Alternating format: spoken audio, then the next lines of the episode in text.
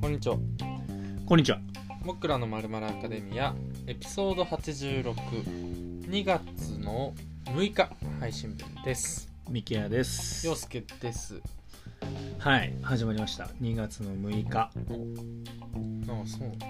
あはい、始まりましあた。そう2月の6日あ、。もう生放送みたいな感じ、まあそうですねほぼ気持ち的には、今日はでもほぼ生に近いね。ああ、そうなんだ。日付日付的まあに日は付的に収録日とうん日付のあんまり差がないことを生と言いますが、ああ、そうなんだ。うん 俺の中であそうはなんね。だ。そうそうそう。概念が、放送業界の概念が結構変わってくるかも。いや俺ふと思ったんだけどう、ん。めっちゃ話変わるよ。うあのちょっと俺さ最近在宅がねん、はい。増えてて、はいはい。あのまあ在宅し始めると、まあお昼ご飯さ。の、まあ、会社に行ってた時はやっぱ会社の近くで食べるとかがねそうだねうん多かったんだけど在宅になると、はいはい。まあ、家で食べることが多くなって、まあそうだな。はで、まあ、そうすると面倒くさくて、うんカップラーメンがいはいはい。多いんですようん。でカップラーメンってさうん。難しくねあー何が一番簡単な食べ物じゃんこの世で、いやなんかさ俺すすげえ思うのが、うんそのカップラーメンのお湯の高さとかさはいはいはいはいあれってもうそのメーカーがさうん一番うまい量まあそうだねじゃんうんであれ少なくてもダメなのようんうんうん多分まあね多いと多いで味薄いし、うん少ないから味濃くなるかって言ったらうん、うんそれはもうメーカー側が提供した味ではないわそうだね確かに2としたものではなくなってそくうるでわ俺ピッチシに入れるのぴったしじゃなく てぴっちしピッチシピッチシ音的にはピッチシだと思う多分入れてる時まあの音的にはそうピッチシの音だったまあピッチしなのかそうかまあまあま甘あんじピてッタ受けシ入れまかしょう多くのやつらはまあ多くの人はまあそうねまあそうかそうかマジョリティはぴったしだと思うけどねじゃまあそうだなぴったりがあってじゃあぴった今日今日はしが分あかっってた今日はマジョリティに合わせるピッタシいやいやなんか別に、別にいらないかも。ミキヤ君は別にこっち側には。あいらないそっち側に別こっちの端渡ってき人足りててるほしくない。マジョリティですから。足りてるかどこよりも多いですあから。本当、はい。ピッチ氏側の人間でいてほしいけどね。じゃあピッチシでいピくッわチ氏で行ってみでようピ。ッチシに入れるんじゃん、まあまあそうね。うん。でさまあお湯の量がはいはい書いてあればね、うん簡単なわけようん。でちょっとレベル上がるとう今度焼きそばん。はいはいはいはいはいはで焼きそば系のさ、い。うん。俺湯切りさうん。死ぬほどやるんよあーなるほどあの出す時に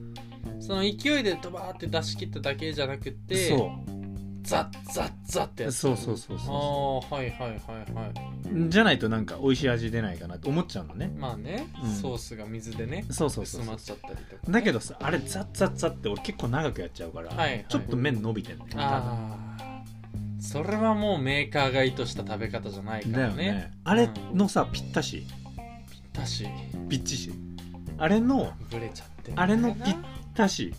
うんめっちゃむずくないあー一番俺多分じゃあ俺 UFO 一番美味しいタイミングで食ってない可能性あるなと思っただうわあだからそれは寂しいねから俺湯切りめっちゃしてるかうら、んかといって多分みんなより味がまあ絡まりついてる可能性なんだけど、ああはいはいはいはい味ソースがね水がない分ね、だけどその分伸びてる可能性もあるわけなるほど麺の質が落ちてる可能だ性からはあ俺るめっちゃうまい UFO 食ってみたいなとおお一番ぴったし UFO あーメーカーのもう日そうそうそう清そうさんのそう日清さんの思い描くそう UFO ベスト UFO ああまあ確かにその辺ってちょっと教科書欲しいかもねそうあれ結構さじ加減でやっちゃってるもねそうじゃんその湯切りのり、うん秒数とかも書いてほしいかもはいはいはい、はい、何秒までにしてくださいとかねあーまあ確かに何回とかどれぐらいの高さからそうそうそう約3そ0うセンチ分そ振り下ろしてくださいそうなのかうそうあとあれ結局さうん湯の厚さはいはいはいはいで麺の硬さ変わると思うんだよねあそう厚さがあるかね多分あーでもまあ、まあ、そこまで考まあえ沸てる騰し人たは、お湯でやってると思うけど基本うん、でも俺だからなんかもうそういうとこ気にしすぎて、うん一番うまい UFO 食えてる自信がなくて最近だからその湯切りにしろうんいやカップラーメンならいいよまだお湯の量書いてあるからああまあ決まっちゃうからね決まってるしうんうんうん基本的にはねはいはいでもまあある種こうちょっとアナーキーな行為だもんなカップ焼きそばっていうのは そうアナーキーだよ一種こうアナーキーなそちょパンキッシュな行為うだもパんンなキッシュな行為で すよあれはだいぶだよなうん入れたものをそうだよ自だから出らしてうん捨ててそそれでいうてそれで生成してるからね自分のエネルギーをそうだよな まあちょっとアナーキーかうん確かにうんだから、ういや俺めちゃめちゃ難しいなってすうげえん在宅しててうん思っててんうんこの話をしたいがためにさっきのうんオープニングとか無理やりやめたのよああ話そうと思ってたことあったけどこれが話したすぎてあすごいねなんかそのお前が突っかかってきたじゃん人出てくるもだあ その放送業界にはい一石投じたねみたいなあもう俺まあそっちで行くかとそ思んったかならんねどうどもうどうでもーあよくなるぐらい今それに対してそうの UFO に夢中もう答えが欲しいああまあでもそのアナーキーってのはさまあだからお前そのカップ焼きそばイコールアナーキー で進めるとちょっとまたなんか違うそのだってお前今絶対俺もう見つけちゃってるうんか俺の歩む道をアナーキーってのはさって 多分そんなにその共感性がない気するんだけ どいいかな一回聞くわいやアナーキーってのはさ、結局はこう無秩序とかっていうまあそ話うだなわねけじゃなうい、んってことはもうそのお湯を入れて捨てるっていう行為をやってる時点はいで、はい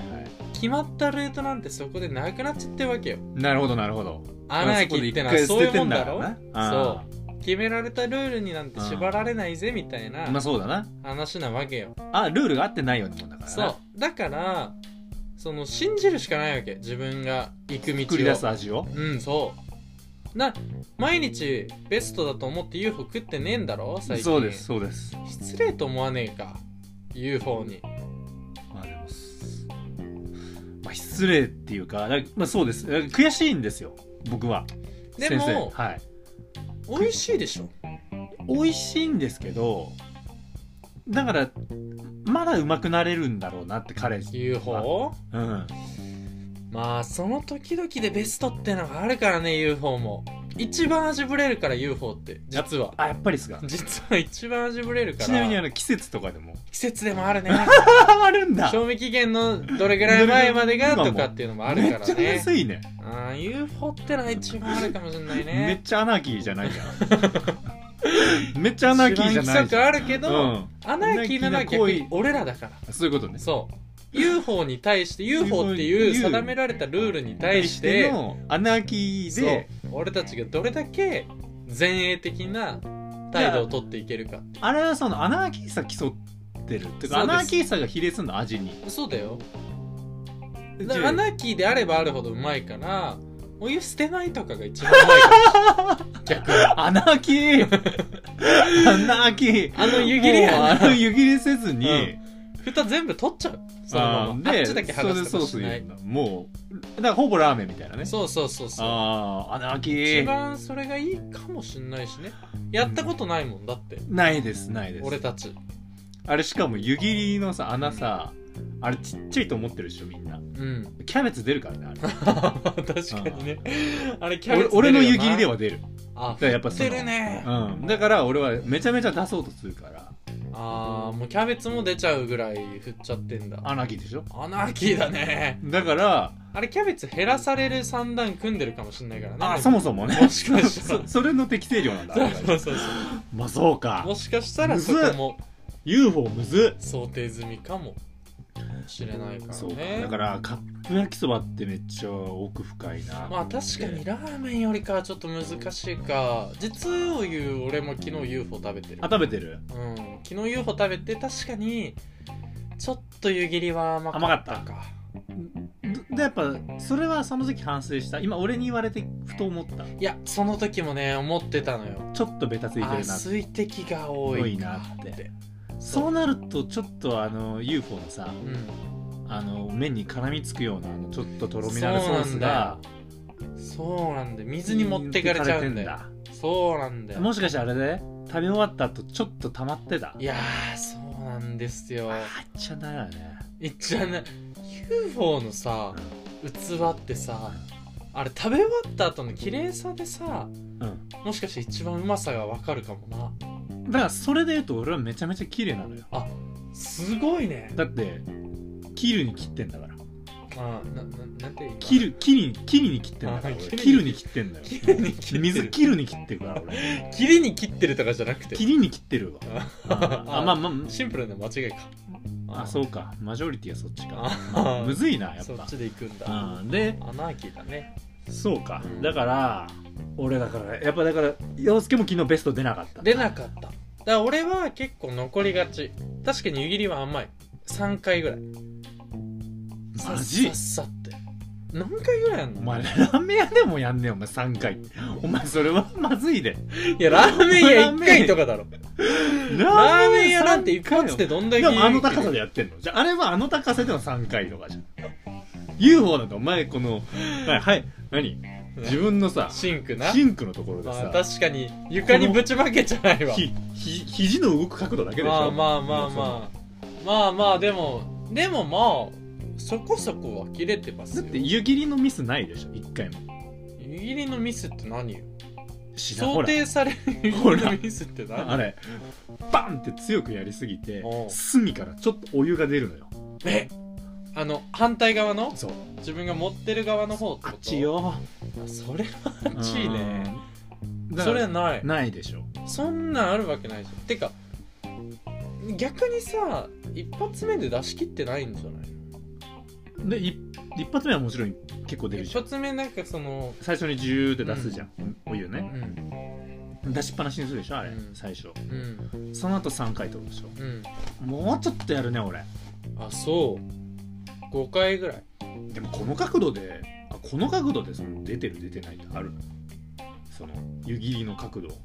湯や切りその振る前のお湯流しの時のだか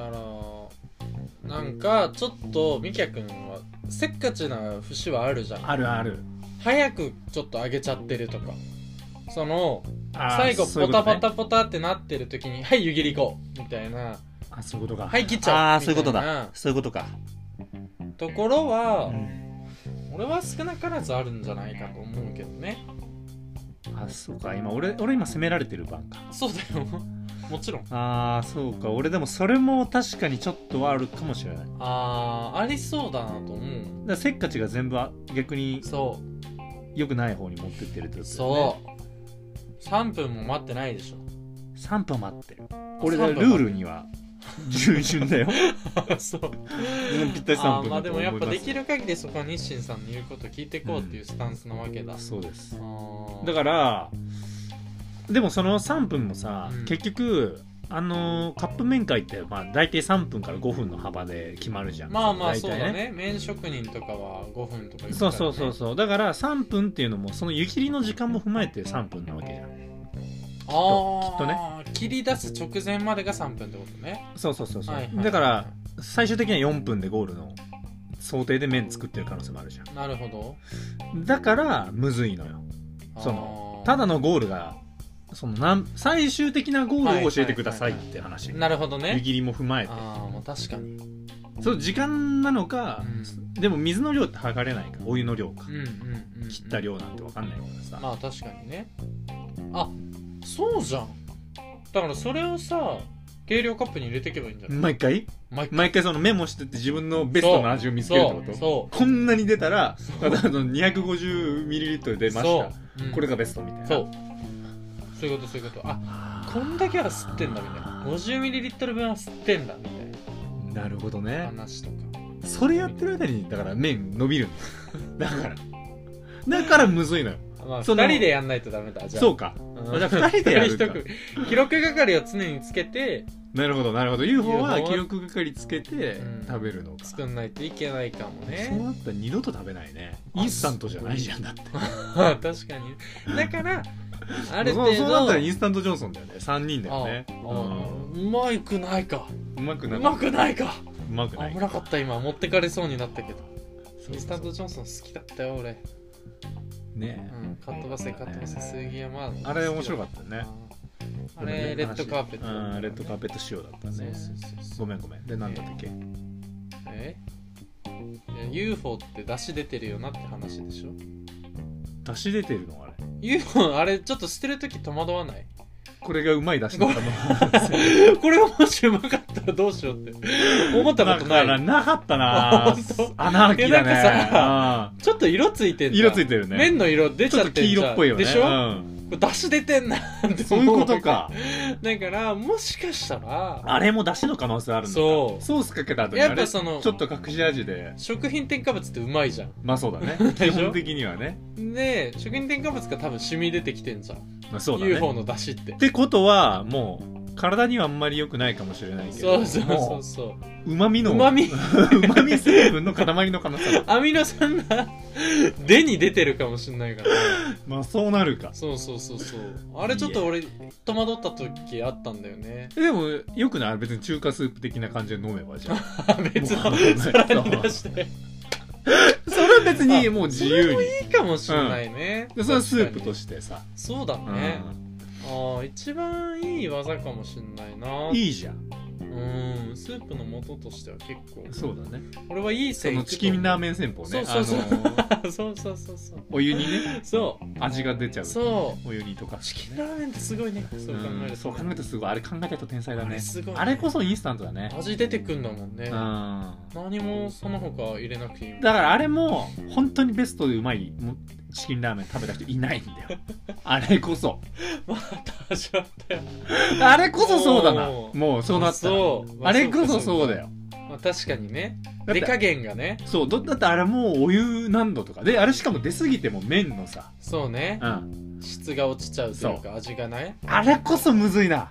チキンラーメンはむずいねそう考えるとねうんしかもあれ卵まで乗せちゃうしでね卵もアレンジ方法があるからねうんあれこそむずいねまあそう言われるとそうかもしれないな、まあ、インスタントラーメンってのは確かにこう個人の裁量がでかすぎるかもしれないそうだからえっと60点から80点までは絶対出るんだよね、はいはいあはれいはいはい誰が作っても、なるほどね、うんはいはいはいその一線を超えれるか超えれないかっていううん勝負の繊話細さなんだそあうーってことだから俺はやっぱインスタントラーメンは奥が深いし、うんね、カップ麺カップ焼きそば系は難しいなまあまあで確かにな、うん思う俺すっげえ思ったよ今回の在学まあこれもねコロナがなかったなかったかったでだったら気づかなかったねね俺は間違いなくね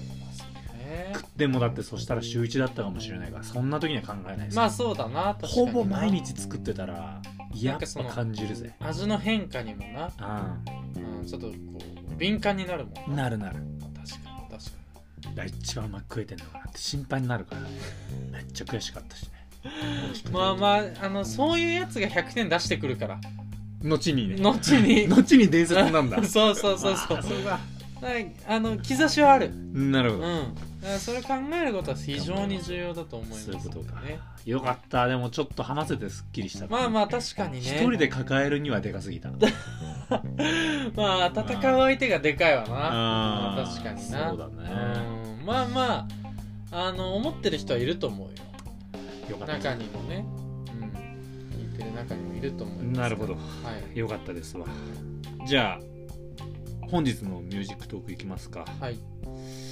どっちまかあらねいきますどっちからいきます私からいきましょうかじゃあ、はい僕と陽介があ、うん、まああのーお袋なりやきをね、はいカリスマと崇めてはうん、おりますが、はいそのお袋となりやきとねお袋なりやきさんうんと一緒に東華というねはいはい。レコード会社ですか、あれは、うんうん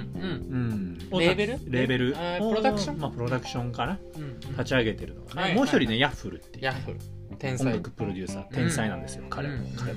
うんまあ、藤井風とかね、はいはいプロデューサーやったりとかしてますけど、そのヤッフルが今回ねうん。あの、まあ、女性シンガーのイリはいはいはいはいはい。新曲うん。のの「えーっと摩天楼」って曲うのん。プロデュースをやってます、はいはい。ファーストテイクとかにもね。あそうです上がってましたね上がってたもんねそうですそうです、うんうんなんで今日はちょっと最初にヤッフルプロデュースの楽曲からイリの摩天楼でいきたいと思います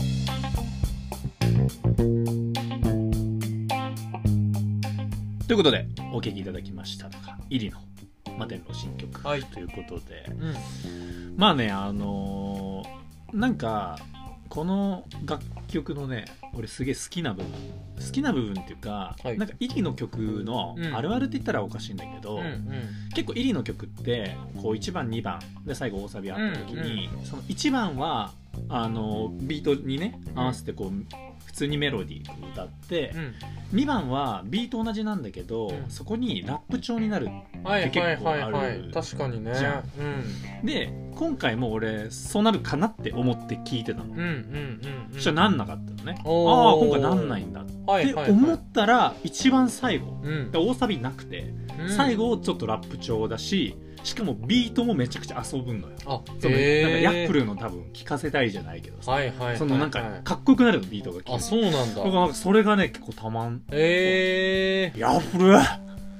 すごいてねなやっぱりねで、うんでなんかあのこの間そのヤッフルがう、んうんあはのカンジャムに出てていはいはいはいその時にそのビートメーカーとかトラックメーカーの人の話の時に、はいはいそのビートでねこう遊びの部分を作るみたいな、最後ビあこれビートメーカーとして、うんだからフューチャリングで自分は歌ってないけどフューチャリングでこうシンガーを迎えて、うんラッパーとかうんこう歌ってそれだけで終わるんじゃなくて、うんうん基本的に今って3分ぐらいで曲作るようになってるうんかはいら、はいはいそれでまとまるようにしてるらしいんだよはいうんだけどそうするとビートメーカーとかこうミュージック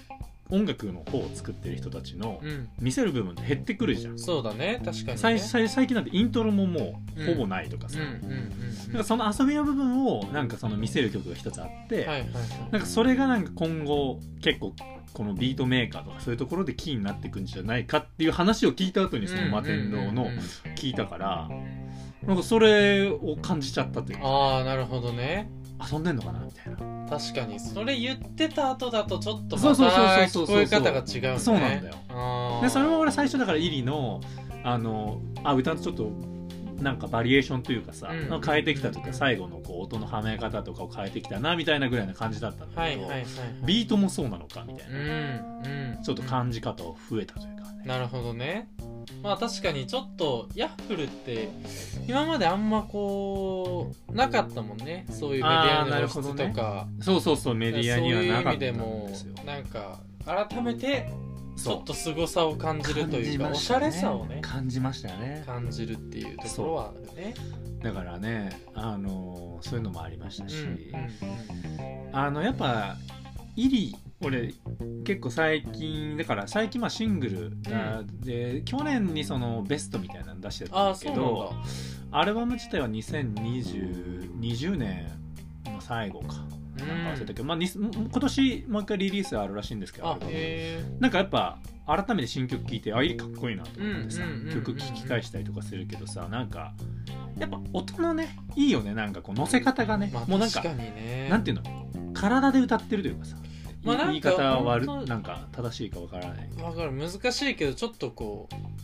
う日本人っぽくないそう音の取り方がねね乗り方はするよね、そうなんか俺やっぱそれすげえかっこいいし、うんうんやっぱそういうのカラオケで歌いたくなるからさあーまあイリはちょっと好きだ女よね性だからあれだけど、うんうんなんか気持ちいいじゃん歌えたう時、んまあ確かに、ね、カラオケで、うん結局イリの歌は気持ちいいだろうねあれ歌える人はねあーう、ん、結構出るしね俺らでもねあーまあ低低いいもんね声だからねトーンというかねそうもそうとそうそうもとのベースはねだけどちょっと雰囲気が違うから、まあやっぱりそうだな声の声が出てもねかっこよさの感じそうそうそうそう俺やっぱそこはちょっとバランス取りたいなと思っちゃうからねうんやっぱこうちょっとシラップ寄りになるもんなそうだなうんだからあれもやっぱあの音の取り方がさそうだねすげえかっそこういいそう R&B って感じなんだですよねあれがうんうん、そうなんですよ確かにイリー最近聞いてなかったなちょっと改めて聞いてみたらかっこいいなってなるんだろうなそうなんかしかも多分その海外のうんそれこそ R&B とかヒップホップを聞いこう日本の聞いてその後海外聞いて日本の聞くっていうタイミングだとなおさら思うかも、はいはいはいはいはい、なんか結構俺、去年の下半期とな、るほかどねなんかあんまりなかったんだけどこれまでうんうんあどっちかというと割合で言うと俺ってやっぱ男性シンガーがうん7、女性シンガー3ぐらいなのねはいはいはいこれ別に男女で分けてるとかじゃなくて、うんやっぱ俺はなんかこう自分をこう投影できた方がやっぱ、はいはいはいはいなんていうんだそれってやっぱどどうどういどうしてもやっぱうん声のさ、うんうん部分とかさ、近いとかさ、うんまあ感覚だよね物事を捉える感覚とかうんもやっぱ男性というか同性の方がさどう考えてもやっぱりやりやすいというかさ、まあね、うんうん、生物学上の話だよなそうそうそうそうそう、って思っちゃうんですよね、うんだから今まで割合結構そうだったんだけど、まあ、去年結構下半期にうんうんうん女性の俺の好きなシンガーとかはいはいがはいはい結構アルバム出したりとかうんしてって、まあ、今も2022年もなんかそんな感じ続いてるんですあけへどだからなんかねその女性シンガーの結構海外の人たちのガーって聞いてた時期だったから、うんなおさら、そこにはまるぐらいの感じだったそうだからイリ改めて聞いてすげえなっていうか、なるほどねまあ引きを取らんなぐらいの感じまだあったまわけだあまあそうそうそうそうとかへー宇多田ヒカルのやっぱさはいはいはいはい最新アルバムとかもさうんまああの人はちょっとまたねまあのそうだねもうそういう感覚じゃないんですうけんうどんっうんうんて思いましたねまあでもみきやくん割と聞いてる方だろうなとは思うけどねもともとこう女性シンガーも好きあーな人そがういうこと多かいもんねもう結構その上半俺期より下は全然半聞期いて回ると思うとかで言うととそうかうん確かにそうそうそうそうそうまあか割と限られるからねめっちゃ聞いてる人いるかなっていう宇か多田さんの話は何回かしてるもんねそうだね宇多田ヒカルは聞いてるけどあとでも本当に多分今まであんま出てきてないかもね女性のシそうンだガーねのお話うん確かに確かに単純になんか触れ合う機会がそんなになかったかなまだあれだよねその無意識の領域だもんね、まあのそうだね意識してそうじゃなくてうねんわ、かるわかるそこはね選ぶ選ばないとかじゃなくてっていう話かなやっぱ歌いたくなるしね歌ってねあーまあ気持ちいいもんねそうんう思うまあよ、ねみ、きやくんは特にじゃない俺はそんだらそれってもうあれじゃない幼少期と関係あるんじゃない結構ずっと歌ってた人お歌ってたかもあ割とあ俺そんな多分歌ってこなかったんだろうなと思う母親がずっと歌ってたねそうなんだもうお風呂でずっと松田聖子かあサードか、へずっと歌ってました松田聖ー子あそうなんだだね好きだったんだねだから今でもやっぱ松田聖子聞くと母親の風呂の入ってるのうんなんか微妙複雑だろ、うんあーだ ろなんとも言 えんなわんと見えないだろ友達のお母さんのおうん風呂はうん、だからそううんそういう感じですよね。へえまあそうあるだろうねだからそのそうだな。自分が歌うとかっていうのは結構好きなんだろうな。ねえそうそうそうそうまあだからそれによって歌いたくなるみたいなのがね、そうだから俺好好ききになる曲って難しいのが多いもん多いんだ。うん、ああでもまあ声質に特徴があったりとか確かにな。その人の歌って感じか。そう。そうそうそうそうやっぱ天才感は天才が好きだか。らそう唯一無二に憧れる からお前はだからもう天才は天才だもんな。そうそうそうそう俺はなんか天才になりたがってんだろうな。ああー確かに。投影してるみたいな話はそうかもね確かに。天才はもう天才として存在してるかならるほどね、うんだって俺多分全く曲が一緒だとした時うんうんに、自分に声の近しい人か、はいはいはいはい唯一無二の声の人かって言ったら、うん俺多分近しい人の方が好きになるなるほどね俺はねあー確かに俺マジ逆に多分それってなんだろうなまあちょっとさっき話しそのねポッドキャスト撮る前に話してたことに近しくなっちゃうから聞いてる人には伝わんないかもしれないけど同じ部屋に入っちゃうんだよねああこの一つのくくりねそうそうこれちょっとまたあー別で話す別でこと話にすなると思うんだなけるどほどなるほどだから自分のそこの考えの中にいるんだうそうそそ,、れはうねそうそうそうだからその声の人はねそう全然なんかその特徴があるともう別の枠になってるからすげえなーってなるわけでしょそう隣の芝生は純青い粋なリスペクトができるって感じなるほどかな、ねうんまあいろいろちょっとその辺はね感覚値の部分もあるから難しいけどまあちょっと面白いねななんんかかイリはちょっとでも新しいアルバム楽しみだねまあ聞いてたしねあなたそうだね別にね、うんもともそとうですね前のそのそれこそ前のアルバムは結構好きだったからそうねだねうんまあ別にあんまりその男性女性シンガーとかっていう話よりはやっぱ自分にその投影できるかできないか理論っていうのは俺結構ある気がするからなるねほどあのそれで言うとなんか結構ね既婚楽っていうの割合が俺違ったりするタイミングがあるんだけど確かに結構そこは今フラットな感じうんうんになってきてる、うんうんなるほどまあ、それこそ洋介じゃないけど全く違うねなんかこううわなんだこれみたいなものを聞いたりとかね、はいはいはいはいするっていうのも多くなってきてるかもしれないですけどなるほどまあちょっとずつ感覚も変わ変わっっててきたかかももしれないい、しれな、うねわ、カリスマニュース行く前に11分も話してすごいよする 怖もうやめてなんか毎回決めてないんだけどなんか決めてないものがやっぱ長くなるのかな、まあまあそうだそねうかでもそれだよってねそういうもんだからねね話ってね熱量なんてもんはさ、だって人と話す時にこれ話そうって何分って決めたことないそもんうねそうそうそう確かにそんなもうしゃらくせえことしてちゃダメよ確かに友達に会う時に今日これ話そうなんて考えてそうそうそうメモしてるやついないもんねいないでしょ確かに話したいこと話せばいいのにさ話すことないなんてさしゃらくせえなって思うよな本当いやしゃなくてよしゃらくせえなって思うよ まあそんな中で今日皆さんにお話しした いことがあなりま決めてんじゃねす仕方ねえよカリスマですえね いや感ま謝あしてます、じゃあコーナーに入りますかははい、い僕らが憧れるまあさっきから何回も言ってますが、はいカリスマはいまあそのカリスマのこの1週間であったうん素晴らしい出来事をはい紹介するおコーナ届けーするじゃあ行きましょうか今週のカリスマニュース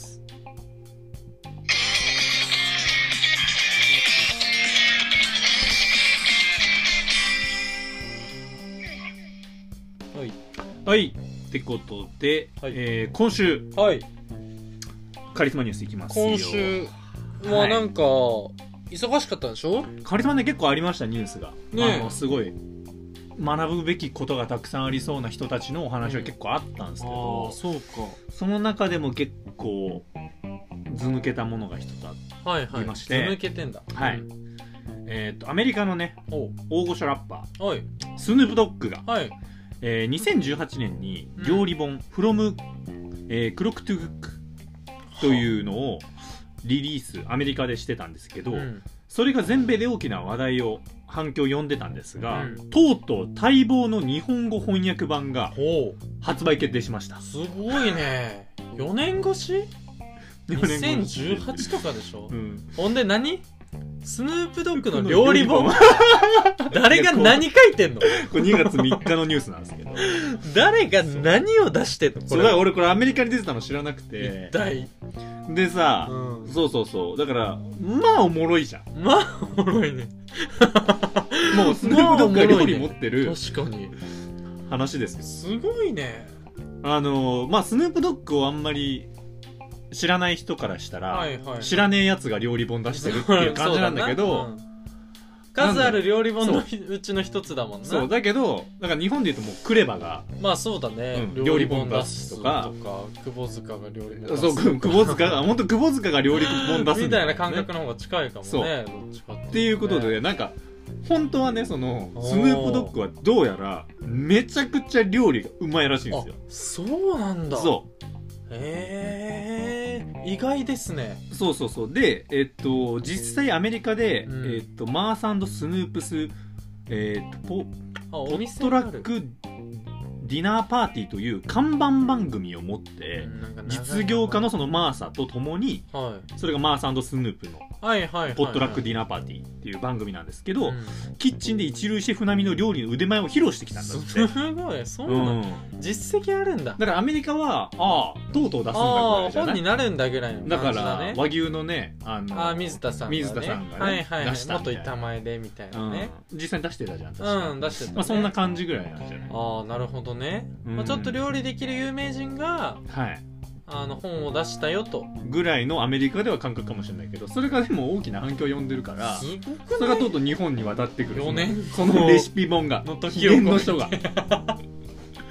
であのあーそうそのねうんそんなスヌープドッグ秘伝のレシピが惜しみなく公開されている本書は、うん胃もたれ必至の朝食やうんアメリカ南部のソウルフード、 はいはい、えー大家族のためのパーティー料理うんセレブのための高級メインディッシュなど数々の料理をフローに乗せて紹介するフローに乗せてフローに乗せて紹介すめるちゃくちゃ熱いねそしてちゃんとミュージックとね音楽とあそやってんじゃないまあよくわかんない覚えれ一番覚えやすいかもしれないなまあそういうこと俺らからねすフるとローだからねまあ流れをね気持ちいいのかもねやってて、かもしれないすごいねいでやもそんなに埋めて本を出せるぐらいだから結構な品数作ってるってことでしょ、へーいやだからすごいよ面白いねなんでまた待望なんだでも日本人でも待ってる人がいたんだかもね翻訳一応して3くれ月という1日に発売っていうのが決まったのが2月3日なんですけど価格は3410円あまあまあしますね全国の書店で販売してますから全国の書店で販売これが店頭に並んでると思うと面白い面白いねどこに並ぶんだろう料理本のコーナーなのかな著名人のコーナーあー平野レミとかってとこじゃないそうなるとでも そうそうそう料理栗原はるみいとかやのそうそうそうそうそう土井善晴 と土か井善晴ね土井さんねととか確かにねそこにスヌープドッグがいるわけあいいねいい並逆びにだ、ね、手に取るかもね一番見たいけどねねうーんしかもなんかさレシピ本って基本的に節約とか日本だとね、はいはいはいやっぱ節約とか、うんえっ、と男の簡単手料理レシそピうだとかねねになってくるのにもかかわらずようん大家族のパーティーパーティー料理胃もたれ必至の朝食メニューあと高級セレブに振る舞う料理とかだね もうこの使用用途がわけわからないわってけわからいんうなもうなんか買う人いるんやろなでもなだまあ話題もありますし確かねにねでもやっぱさやっぱ俺これすげえ昔から思ってんだけうんど、うんやっぱなんか極めてる人ってさ、うんたまたまその道ああまあ確かにねがそれだったっていう俺はうんうんことの方が多いと思ってうて、んはいはいはいはいうん、例えば、えーっとまあ、俺の会社の例に出して悪いんだけおど、おはいはいまあ、だから大学までずっとスポーツ推薦で,、うんでそのスポーツで大学の時に日本代表の人あがあすごい普通に会社に入って、はいはいはいまああのどっちかというとこう頭を使うというかさ、うん分析とかなんだけど、うそういう仕事に就いたらんはいはそれがまたすごいんだよいそうだよだからそんな結局はどこに脳みそを使うかっていう話でなるほど脳みその使い方がうまいんだよね比重がねそう何かを極める人っていうのはなるほど物事のやっぱこう思う取り組み方がそうそうそうそう上手な人ってことそかうで俺は思ってるからほー大谷翔平も多分歌極めたらめちゃくちゃあの人2つできるからそれがもうすで にあ二刀の流人はだだからそういう二刀流もあんのねそうそうあのね確かに日ハムかなんかにあの入った野球のううん助っ人ではい外国のアメリカの、うんえー、とアメリカではラップシーズンオフにラップをやってる人がいたんだけへーあどそういう二刀流でもも NBA 選手でもいるからねいるいるいるうんだかそうラらッパーもやってますねそういう話だと思うんだよねへーだから極めないとダメだと思うんだけどねまあまあまあまあもちろんねどっちかをね確かになんか確にどっちもやってる人って結構いるじゃん別にタレントとうんシンガーとかうね、ん例えば、うんだうんうんけどなんかそのなんていうんだろうそのバランスがすげえ人ってやっぱ一つ極めた人ってまあなかなかもう一ついかないけど、うんでもそれは一つだからしかできないかもしれないけど、うんうんうんで行もやっこうぱと行ったら実はそう花開くところがあるのかもしれないっていうとかねあのサッカー選手のシェフチェンコとかもねあのプロゴルファー、ねあえそうなの一回サッカー引退した後にへえまあジャイアント馬場もねもともと巨人のピッチャーだっていうあそうなんだ話だからね、うんねさあそういうのがあるんですかねねまあ、じゃあ我々ももしかしたらできるかもしれないわけだだから俺らが問題なのはまだ何も花開いてないってこと まだできるか何も一しれなつい極められてない、うんじゃあ器用貧乏なまずはポッのドキャストかそうそうかまずはここからですねそうですよかしこまりましたてことでまあでもちょっと楽しみですねはいスヌープドッグのスヌープドッグのはいじゃあ今日でしかもスヌープドッグって、あの来週ね、うんがこれを配信した2月14日かあらこの次の週うんスーパーボールですよあおーっとあうわあのすごいメンツのやつだエミネムおおスヌープドッグうんドクター・ドレはいケンドリック・ラマーはいメアリー・ジェイ・ブライジあったねそうそれのとうとう14日月曜日確かねああちょっと見たいなそのそれは絶対見たいんでちょっとリマインドしてほしいかもみんなになうん頼むわ20 13日配信そうオでッケーオッケーすなるほどねなんでえっとまあ来週ちょっと話したかったんだけど、うん来週ちょっと話したいことあったから、はいはい。ややこしいななるほど来週、うんは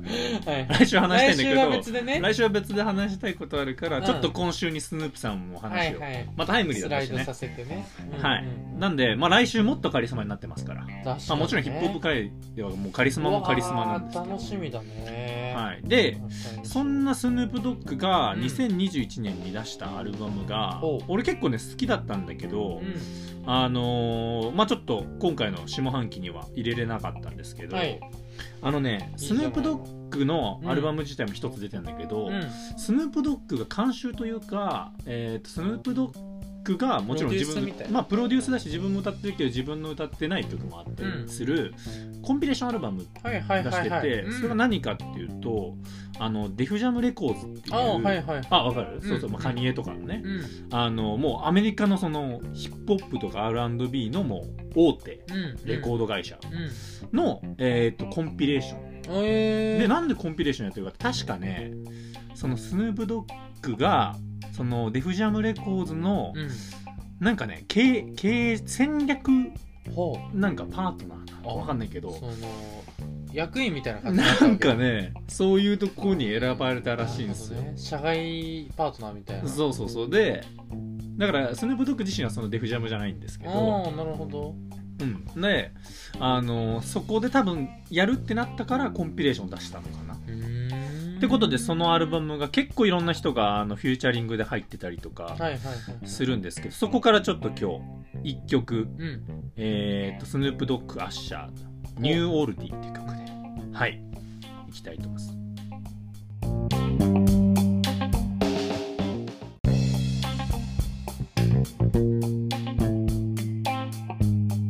ということで、はい。えーお聴きいただいたのが、はい、スヌープドッグの一曲でしたが、ごめんなさい、一人、あの、フューチャリングというか、うんしてるのを僕、忘れちゃってたんで、はいはい。はい、すいません。誰だっけなんちゅう人だっえっとね、エリック・ベリンガー、けエリック・ベリンガー。ごめんなさい、僕初めて知ったんで、ちょっと抜けてましたけポど、ケモンみたいなね。おい、それはお前、とんでもないこと言ってるよ、多分多分めちゃくちゃすごい人だかめちゃくちゃすごい人なんだ。ら。そりゃそうでしょ。あ、そうあだあー、もう、絶対すごい。 絶対すごい顔してるもんな。いや、しかも俺、フォローしてたのに失礼だな。エリック・ベリンガーフォローしてて、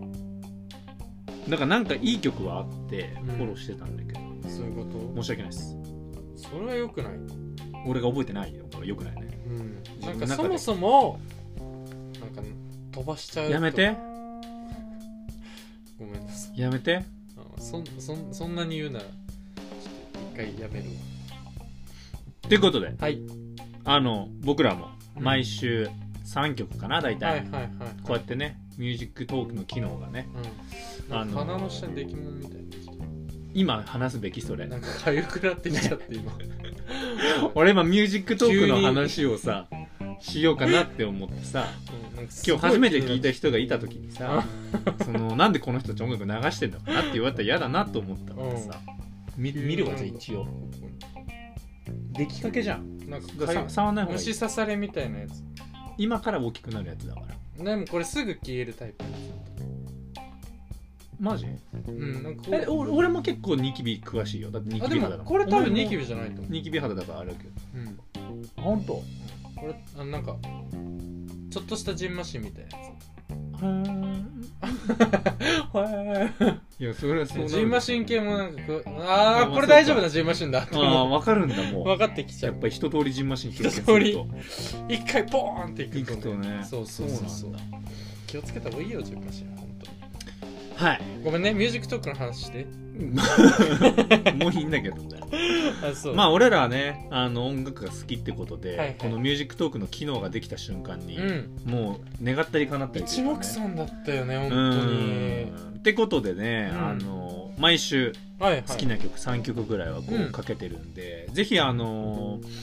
アップルのポッドキャストだったりとかであ聞いてはいはいはいはるい人とかがいたらもちろんあの Spotify は無理に取れとは言いませんうんうが、Spotify もあるという人であれば、うんどちらかというとそっちで聞いていただいた方がんうん全体的な締音まり楽ともしては通して聴けるはい、うんいいのかなっていうところだったり、うん実はその音楽に俺らの思いとかね乗ってるよの載せてたりすうるんですよ、んもちろんはい、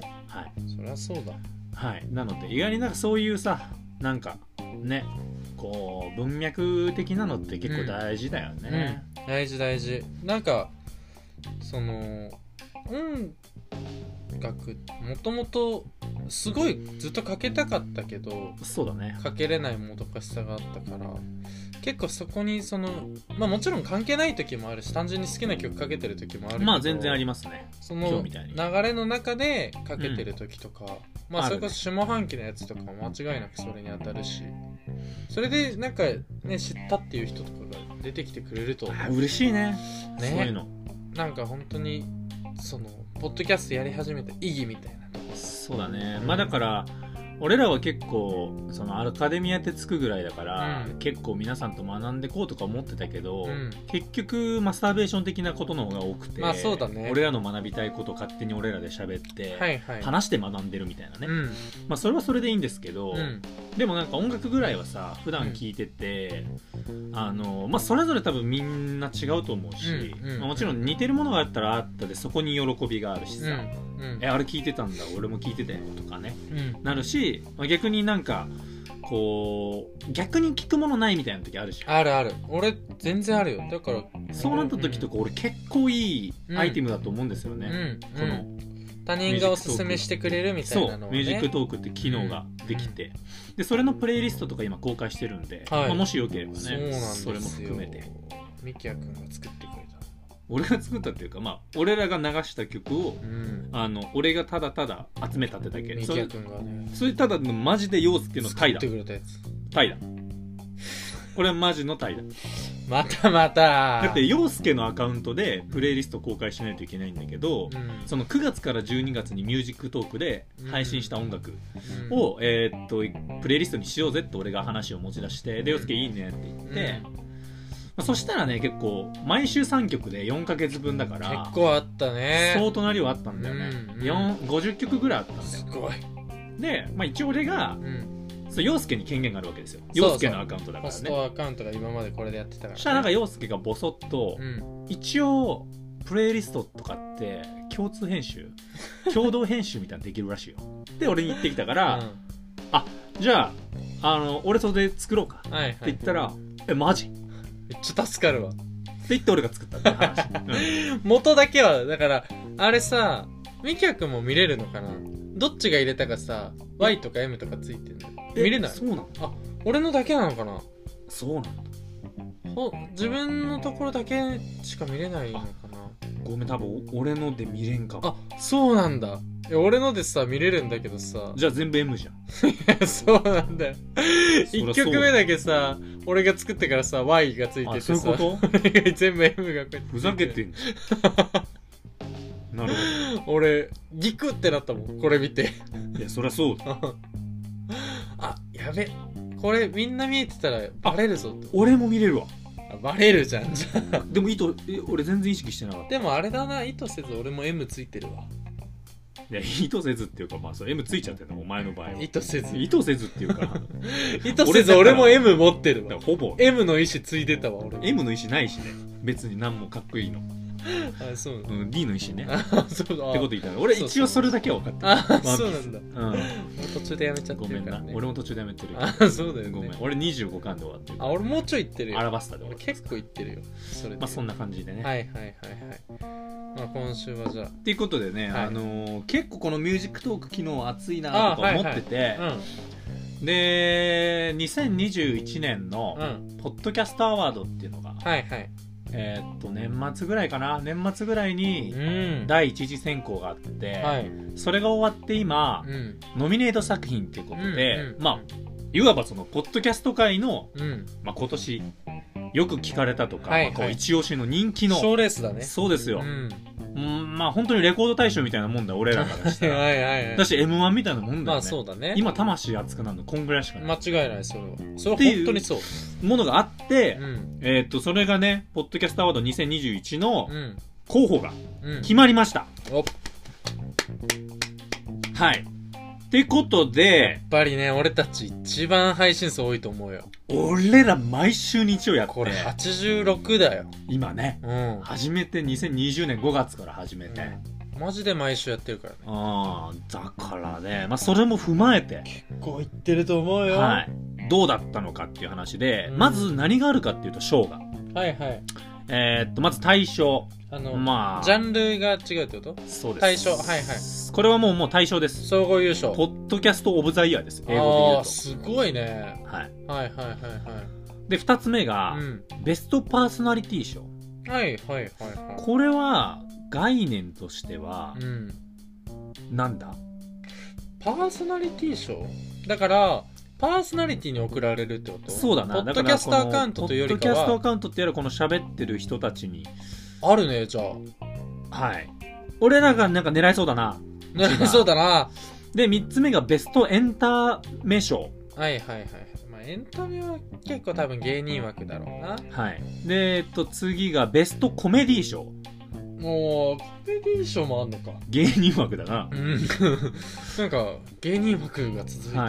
で、えっとベストナレッジ賞ああはいはいはいはいでナレッジ最後がベストウェルビーイング賞ああウェルビーイングねウェルビーイングってどういう意味まあよりよく生きるみたいな話ですねああなるほど、はいポジティブにとかうんなるほどですね一応これがありまして、うんえーっと僕らはどうだったのかっていうと、うんえー落選でしたなんでやねどれだと思っん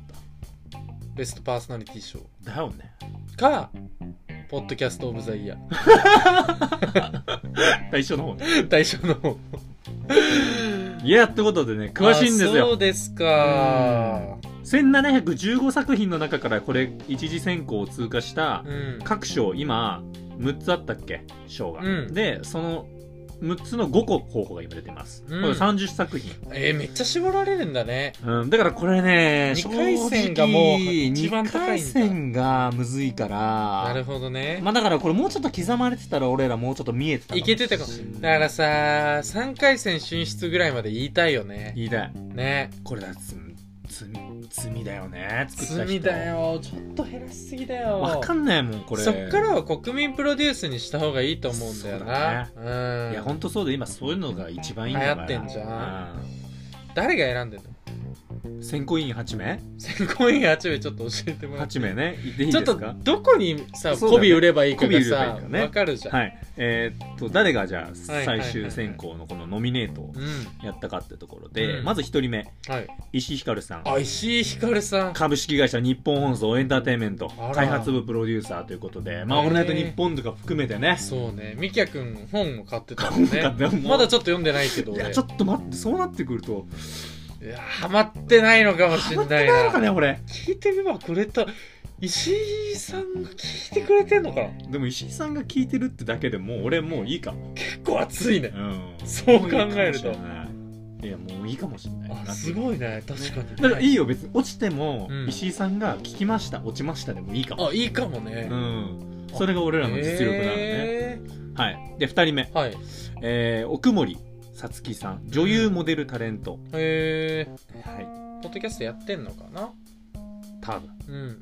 えー、3人目、はいえーテレビプロデューサーの佐久間信之さんあ佐久間さあこれも本買っちゃってんたいやーそうね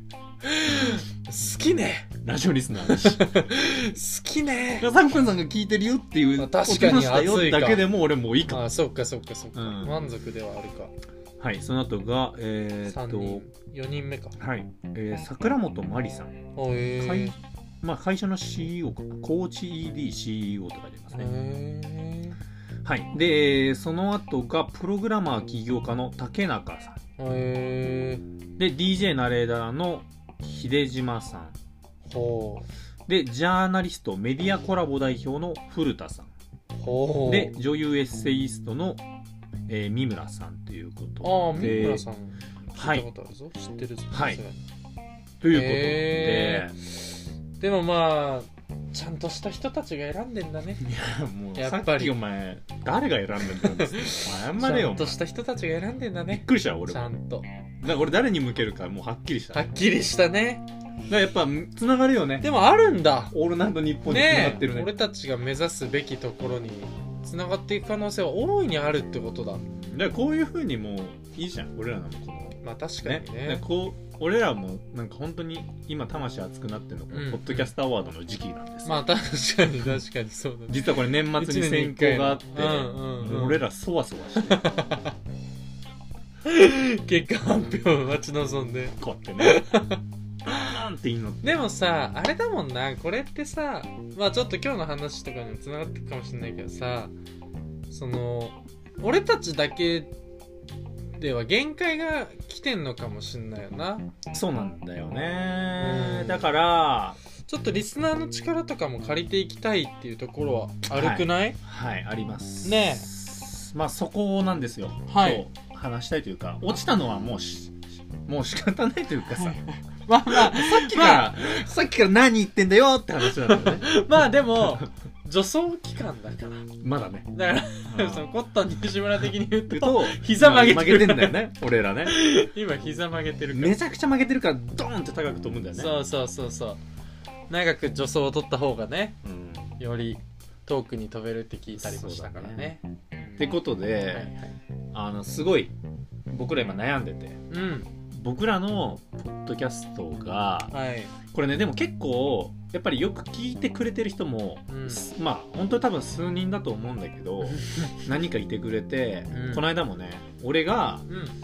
ん2021年の8月の時に配信した、はいまあ、しかも2020年うの、んえーっと俺も覚えてない7月ぐらいにも配信してた、うんあのその2つでね俺ねあの東京にある板橋のラーメン屋のいぶきってラーメン屋があるんですよあーはいはいはいはいうんであのそこの煮干しラーメンがもう俺死ぬほどうまいとうんもうこの世の食べ物で一番うまいっていうのを話して たら本当についこの間そのはいはいいぶきにね、うんあのまあ、そそいつ名古屋の友達うんで、うんあの仕事でね東京に行ったタイミングで、うんその俺のいぶきが頭にあはいったはいかはらいこれを聞いててくれたおかげでうねんいぶきに行ってくれようとして、うん結局休みだったんだよね、はいはいはいはいいぶきってね休みそうちそょうっそとうそ不う定休だったりもするもんねそうなんだよ、ででもも多分2週連続で行っててあ結局行けたって連絡くれてあそうなんだ2週連続で行ったのうん、この世で一番うまいラーメンだったってああ暑かったよね暑いねしかもあのまあそ俺俺がヘビーリスだなって決定づける出来事もあってはいはいはいその彼がはいはいあのいぶきがね、うんお休みだった時に、うんあの「いぶきお休みだったらこのカレー屋行くべきだよ」って言って、うんうんうんその、まあ、彼の仕事のち職場の近くにあるカレー屋をおすすめしたのね、はいはいはいあそしたら、まあ、洋風カレーインディラって書いてあるお店なんだけど、そのインディラに行くって言った時に、その写真をお店の外観を見た時にね、うんあ出たこれ陽介がうんラジオで話してた、うんあのカレー屋のサラダ何ドレッシングかわからないやつ ねってきたのねうん であ聞いてくれてんなと思っていいね聞いてるね、うん、そうそうそうそうそうではいはいでも実際そのカレー屋さんって、あの俺らの行ってるね、うんそのサラダを出すカレー屋さんっていうのはインド人とかイねンド、うんイン外ドカ国レーの方がね、うん出すお店なんだけど、そこははいどう、どう、まあ、日本人のやってるおは店いで、はいはいはいごめんその日本人の店主がはいはいはいやってるカレー屋さんだから、うんちょっとごめんその説ではないないとただ聞いてくれてありがとうって言ったら、はいじゃあそれ最初の方に話してた、はいあの頑固親父うんうまい店には頑固親父がいる説のやつねって言ってエピソードの最初の方に話してた エピソード5とかだ5ぜとかで話してた、 ね、でインドカレーのそのサラダの話はエピソード70とかだと思ういからやーありがたいだかねらずっと聞いてくれた人もいるんだよい中るにもね本その当にあ話りをが聞くたといよやっぱ俺ももうそれだけで俺はめちゃくちゃやる気が出たというかしかもさそう嬉しい人だもんねあそれを ね言ってくれる言のっが、ね、てくれてるのがさうん大好きな人じゃんねそうだねそうだねねまさかそんなに聞いてくれてると思ってなかった、ね本当にありがたいです嬉しい話なんですよめちゃくちゃ面白い俺らの共通の友人なんです けどぐっとつかまれるよねだからそういうのもね結構はいはいその俺らがラジオで話したポッドキャストで話したことをうん拾って日常の会話で届けてくれるっていうのは結構嬉しいんですいよやー熱いよね胸がぐっとなるよねうんだからいじりでもいいんだけど、うんうんこれの輪が広がったらじゃあどんだけ幸せかって話なんだよねそうね俺らは今この一人のためにでも届けたいと思うぐらいなのにそうそうそうそうこ、れがじゃああと倍になるうんうんバーバーンって広がっていくのも、うんなんかその景色は最高にやっぱいいだろうなうん、やっていうのそをだねうんちょっとやっぱポッドキャストアワード落選を機に思いました、はいはいはい今まで、ではうん、な誰や、なちょっとこう自己満だったからね俺たちは俺たちのポリシー守ってポリシー守ってポリシーポッドキャストアカウントでやっていくんだとうんいう話をしてましただから俺ら側からはもうんう努力しないというそうか歩み読んだよって バカなこと言ってんだよ 本当に尖ってとそうでもやっぱ、うんそのポッドキャストアワードを見てちょっとやっぱ元気が出たというか、うん希望が見えたのもあったの、はいはいはい、はい、結局そのポッドキャストアワードって、うんそのエンタメ賞とうか、んコメディかうんとかねエンタメ賞とかっていうのはやっぱり著名人の人なんですよ、うんうんだけど中にはパーソナリティ賞うんに、あのそうじゃない方とかもね、はいはいはいはいらっしゃって、なるほどうん、俺ねやっぱそれ見た時にうん結構震えたよね、ああまあ我々もねそのうんそその一般人というかね、うん特に箔がなくうですやってる中だけどもそうですそういう人でも、うん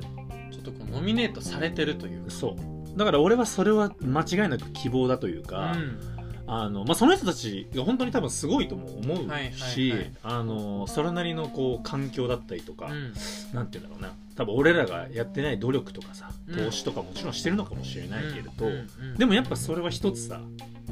ね、俺らが絶対サボってた部分だから間違いないだからやっぱそうじゃない人でも選ばれる可能性があるし、うんそこまでちゃんと選んでもらえるって思うと、んんうん俺はちょっとやっぱやる気出たよね。そうだねまあもともとはやっぱりその届けたいというかさ、そうなんだよその会って話せない分うんなんかこういうの通してね知ってもらえたらとかっていうのもあったし、まあ、だからそうなっていくとどんどんこううちにうちになってるのはおかしな話なんだよなそもそも大前提としてそうなんだよだからうちでやってるだけだったら、やっぱり今までの俺らとは変わらないんだようん、うん俺らのこの、うん、伝えたい話とか、なんかね、うそんう日頃思ってる悶々としたこととかうん発信したいことを広めるためにうん広げるために共有するためうにんやり始めたってところとはやっぱり、そうだねうん、だけど、うん、と間違いなく俺らの中にもやっぱポリシーみたいなのあって、うんまあ、そこはやっぱりこう自分たちがずっと続けてきてう、んやりたいこと話したいことってのはあるから、うまんうんあ、そこをこうね落とし込めたうんものというかうん見つけないといけないんだよね。そうだねうでんもうだからこの後もちろんリスナーというか聞いてくれる人たちを本当増やしていくっていうのは大事だけどこのポッドキャストアワードどれを取りに行くかってとこうろんうんだうんよね、うんやっぱさっき言った、まあ、どのも部もちろ門んでかオブ・ザ・イヤーが一番もちろんいいですけゆどくゆくはね一番やっぱいけそうなのうは、んベストパーソナリティじゃないですか、まあそうだろうなエンタメコメディはやっぱり持ちは持ちやというかねうん、エンターテインメント性に優れたってなんか一つ聞いてみたのたが、そのちょっとその俺らがカメラで、うん、あというかカメラというかえ、えー、と映像で、はいはいテレビで見ることのできない職業の人たちの話を聞くっていうそそれは音声だからこそできるっていうはいはいはいはいそのエンタメなるほどねをやってる人とかってもう最強じゃんまあちょっと強いなさすがになでコメディとかにはさロバートのさコントチャンネルがあるもんねだから今度音声コントとかも今強くなっちゃっててああそう増えてきてんだナレッジとかもさ結局もう本当に専門家の人たちがやってたりとそうだかね学者がやってたりするもんねうんってなるとウェルビーイングか パーソナリティまあだから兄貴系を貫くならもう俺らはウまあそうかウェルビーイングか、まあ、確かに兄貴系で行くならって話かうん、うんあの一応ウェルビーイングの定義は、うん最も多様性とポジティビポジティビティに優れたポッドキャストに送られるポジティビティの部分は評価してほしいかもねはいライフスタイルソーシャルカルチャーフードキッズなどっていうことってめっちゃ幅広いな幅広いんですよだけどパーソナリティ賞はもう最も魅力的なパーソナリティいやーそこ取りたいねまあなんか個人的にはそ,、まあ、そこを目指してだから俺らがもううんいいパーソナリティだってもともとはやっぱり自分たちを知ってほしいみたいなところじゃん、そうだその何かを知識を与えるとかじゃなくてまあやっぱ違いますねね我々は、うん我々じゃん我々だね主役ははいであるべきじゃん。はいってなってくるとやっぱベストパーソナリティそうですね、うん 言えてないしね だからそういうとこだよね失礼なんだよねでもうんこういうのがいいって言ってくれるかもしれないからね。人そうもいいんだよねそうまあ、そうだね今今の言えないんだみたいな。可愛いそうそうそうそうそうそう。ちょっとそういうのでやってきて27年経ってるから俺も。そうだな、うん俺らはそういう風だなそうそうそうそう。そういうまのあ、ってことでね、まあちょっとね。うんはいはいはい。 来年に向けてってことで、うんうん俺らの本当当面の目標は、はい。もう何年かかってもいいから、うんここにノミネートされる、まあそうだ第一次選考通ま過ずする、はこの30作品残るだな。そうん。取る取らないは置いといて。置いといてうんうん。確かにそうだう。そこからですよ来年いけるかな。2020あれさ、あの、おすすめエピソードをさ、はい、出すんだよね出。すんです2個2個。はいだから、みんなの、えっと、2022年中とかでいいかな、じゃあ。はいそうですねだからえらみみんな常にそのジャッジする目線で俺ああはーそうだ毎,、ね毎週単独ライブやってるようなもんそうだね俺ら毎週ベストを出してると思うそうそうそうそうそうのテーマとかそのワードそのキーワードについてはベベスストトっ出てし思ているながとら出思っしててるるかかららそれを俺らは全部今フラットで見てんだよそこの中からどれってむずいもんうそう全部違うからでもその中でも多分聞いてる人じゃんやっぱ選ぶの、聞き手がさそうだねどう感じたかだからあのそういうの欲しいっす、ねだからちなみにそのヘビーリスナーって言ってた、うんうんうんうんさっき俺らの仲いい彼は、うんえっとお袋なり焼きの会を神回って言ってくれてたから熱いねうんだからまあそういうことを言ってくれた方がありがたソいウルメイトだうん、だからマジで先週の配 信神回先週の配信面白かったなとかう、だからんそういうのってうんうん恥ずかしくくないよ言うの恥全然ずかしくないいガンガン言ってほしいだってそう考えたらそれが恥ずかしいんだったら俺らめっちゃ恥ずかしいことしてるから毎日毎日 毎週生きうん恥さらしてるようなもんだ、そうまあでも俺らは生き恥というか、うんこの俺らのうんこのそうなんかこういうのを出した方がそれが生きてるなって思うしそうなんかあの内側じゃん割とそうですだって他の人がいた方が話せることもあるけど、そのミキヤ君とだからうんこう心許してる友達同士の会話ってうんなかなかみんな聞けないそうなんだよあのそうだこれさっき帰り道で言おうと思ってたのってさ、うんはいはいはやっぱさ、うん絶対俺たちのポッドキャスト聞いて言われるのってさ、なんか2人の会話を盗み聞きしてるみたいだったあーでもその通りなんだ十よね中八九言われるじゃん、はいはいでもまあ確かに言われるねでしょでもそうミキヤ君も言った通りその通りじゃんだってもともとそこからなんだよねそう俺らが話してることって俺らだから話せてあ俺らだからっていうのはまあなんか陽その介が相手だから共有できることが多いから、ね、共有できるなとか理解してもらえるなとかうんうんうんうんあの一回投げかけてみようかなみたいはないはいことが多いんだけうど、んまあ、それが広がったらおもろいなみたいな、うんとこから始まってるからだね、よねそうそうだから実際は盗み聞きみたいなもんなんだよねそうだからどんどんそのなんていうのあんま俺もう出せないタイプだからさ人に自分の内側なんて基本人間あんま得意じゃないから人見知りだしだからそれをさき聞ける場所なわけだいいか今のまとめるぞ俺俺がまとめるぞ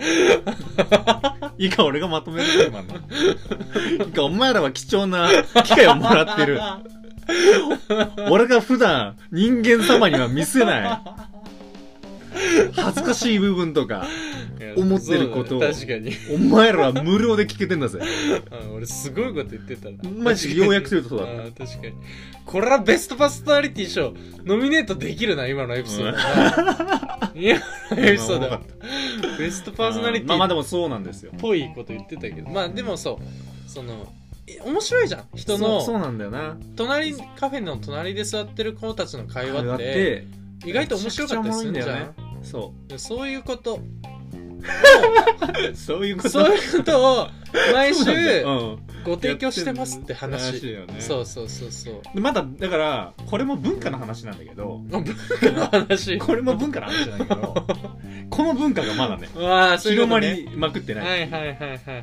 まああえてここはカルチャーとでも言おうかそうこれをカルチャーというよそうだね確かに確かにこれは広まりきってはないね、これが広まれば広まるほど、うん俺は社会は良くなると思うよああそういううちの部分っていうのは出していかないといけないし、うんうんだからそれをえっとなんだろうな理解できないと思ってたりとか自分で勝手に決めつけてるからうん話さないわけじゃん、まあそう人を選ぶわけじゃん、うんうんうんでもそうなんだよそれはそうなんだし、うんそっちの方がいいとは思うけうど、んうんうんでもなんかその中にやっぱつながる部分とかうさ、んまあそういうのは広広がった方がいいかなってそうだね確かにねまあそういうのでほんとちょっとずつまあだから聞いて面白いと思ったらおすすめうんしてくれたらそうそう今週面白かったとかねそうそうそう言ってくれればいいでとりあえず俺はもう当面目標はね、うん俺らの目標はん2022年のうんベストパーソナリティ賞だから、うちょんっと今日陽介んちで収録してるんで、うん壁とかに貼っとく あああまあ俺んちの方がいいか確かにうなんそれで言う貼っとこうかまあちょっと見えるところに貼っパソコン開いたりとかした時のこの付箋とかどっち がいいお前職場のパソコンとかあーどっちが家に貼るかでも、うんやっぱりポッドキャストって結構その自分と向き合う作業じゃんそうだね仕事って結構対外に向けてのことが多いそうだかな家だらやなっぱ俺は実質で書き初めしたいねあーじゃあそれ書きに行くベかストパーソナリティ賞一それ回ちょちょっっととややろらうなかかんなあちょっとさその2022年はさ、ー、ね2000うん、まあいい や、うん2022年はさ、100回も迎えるしさそうだななんかそういう意味でも、確かにあの節目をのいい年ではあるんだようね、んだってねアーティストでいうと5周年とか10周年って話だもんねまあまあそそうそうそうそうだって「バクマン」で見たけどジャンプ作家でもね50回とかは表彰されたりしてるから、ね、ああーなるほどねそうそうそうそう100回とかね壁に直でもいいけどね俺んちの場合ああじゃあ壁に直するかうん、ちょっとじゃあこれ書きますわうん、ちょっとベストパーソナリティ賞っつって了解うんだから取ったらもう大家さんも光栄でしょまあでも撮ったらベストパーソナリティ賞本俺当らにが取ったら数さ年後になんかたテレビとかでいやこの実際ね部屋多分保存されてると保思存さうれてここにねそうそうそう水そう谷さんが暮らしてたっつってそうそうああ確かにベストパーソナリティのつっていやあの頃からねよくね隣の部屋ではね声が聞こえてくるなんて言っては言ってましたよとかねあの時はただうるさいななんて思ってましたけど思みってたいなね話になるかもしれあなーいよく散歩する姿とか見てましたよあーなんか考え事にね老けてるというかね っていう話とかも出てくるかもしれないからねねうん俺の裏話とかも出てくるかもしれないからねまあそんな感じはでいいきたいと思います、あと俺らあの一つ思うのが、うん結構やっぱ配信してる人たち30分ぐらいなんだよね 俺らって1時間の今回クソ素人が今回もなマジ1時間半ぐらいあークソ素人とが1時間あるのが問題っていう説もあるんだけど説もあるけど、うん、これは一回置いとこそれはう、もう、うん俺たちの好きにさせてうんこれだけは置いとこう、うん俺らカットとかできないからそうそうそうそうその辺はちょっとやっぱだからまとまっちゃってたらもうまとまったことで配信してるからそうだねあー確かにそれってもうず最初から答え出ちゃってるからねだしまとめれたらもう違うノートとかね、うんそういうので配信してますかあらまあそっちの方が分かりやすいよね、はい一緒にこう探っていく過程をね楽しんでもらえればねっていうところで、はいあじゃそうあ今だ週1曲いはいじゃあ今週はですねまあもともとちょっと去年のあー下入れたかったと半期あえっとね去年じゃないわそれで言うとえーっといつのあでも夏とかのプレイリストとかに入れてんだっけなちょっとはいまあいろんなところで俺は紹介してるんですけどレックス・オレンジ・カウンティが、はいはいはいあのシングル出しててなるほどですね「Keep It Up」という曲が出てるので、まあ、ちょっとそれ聞いてお別れしたあのポップで明るくなれる曲かなと思いますので、まあ、ちょっと2022年もね我々頑張っていきたいなと思ってますね思ってますそれでは皆さん未来で待ってる